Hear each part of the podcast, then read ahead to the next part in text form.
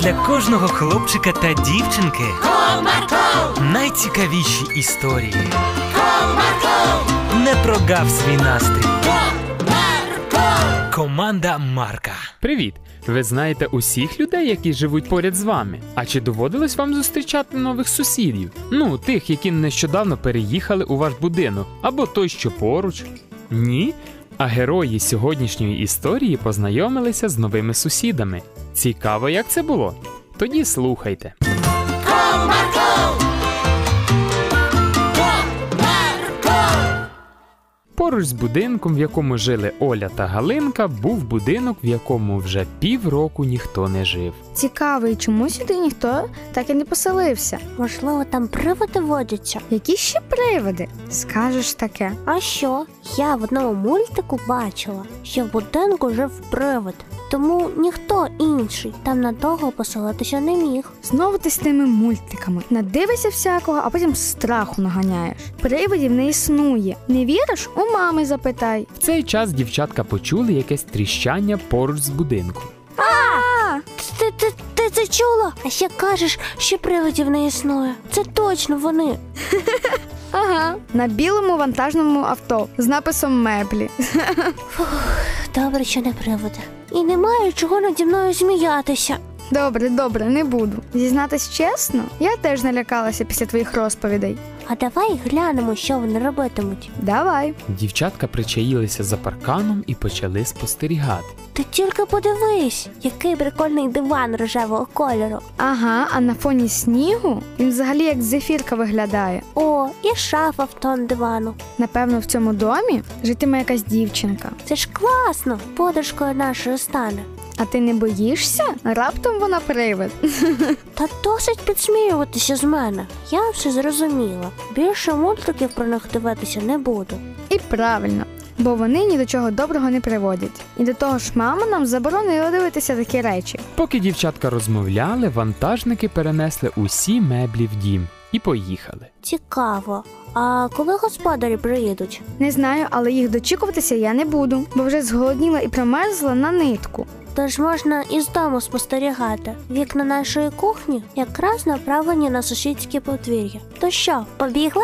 Ага, Дівчатка чим душ побігли додому, роздягнулися і почали пити теплий чай з печивом, аби зігрітися, щоразу визираючи в вікно. о, дивись, Галю. Здається, господарі приїхали. Клас!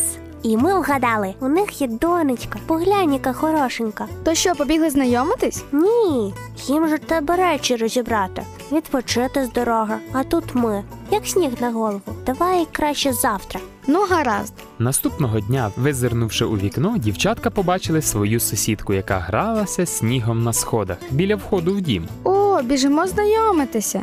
Ей, привіт! Ми твої сусідки Галя і Оля. А тебе як звати? Вибігши, голосно крикнула Галинка через паркан, але у відповідь вони не почули ані слова. Ти бач, яка? Ми з нею знайомитися вийшли, а вона навіть голову не обернула. Значить, не така вона і вже й хороша, наша сусідка. Пішла додому. Дівчата, що трапилось? Ти бач, яка ця нова сусідка зазнавака. Ми до неї вітаємось, а вона навіть голову не обернула.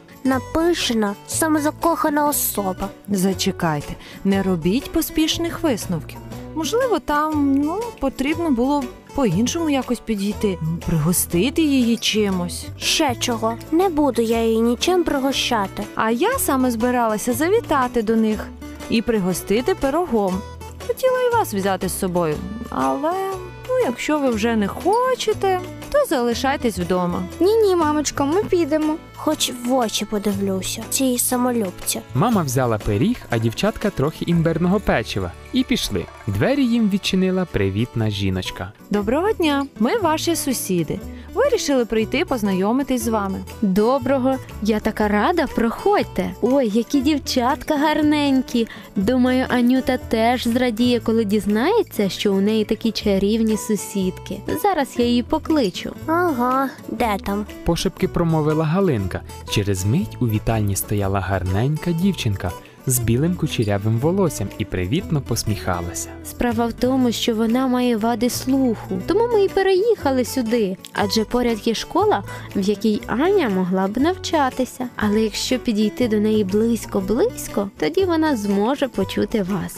Ось так перша думка Галинки і Олі виявилася хибною, а дівчинка не обернулася не через свою самозакоханість, а через те, що просто їх не почула. Тому раджу вам ніколи не робити поспішних висновків, а дізнайтесь справжню причину. Бувайте!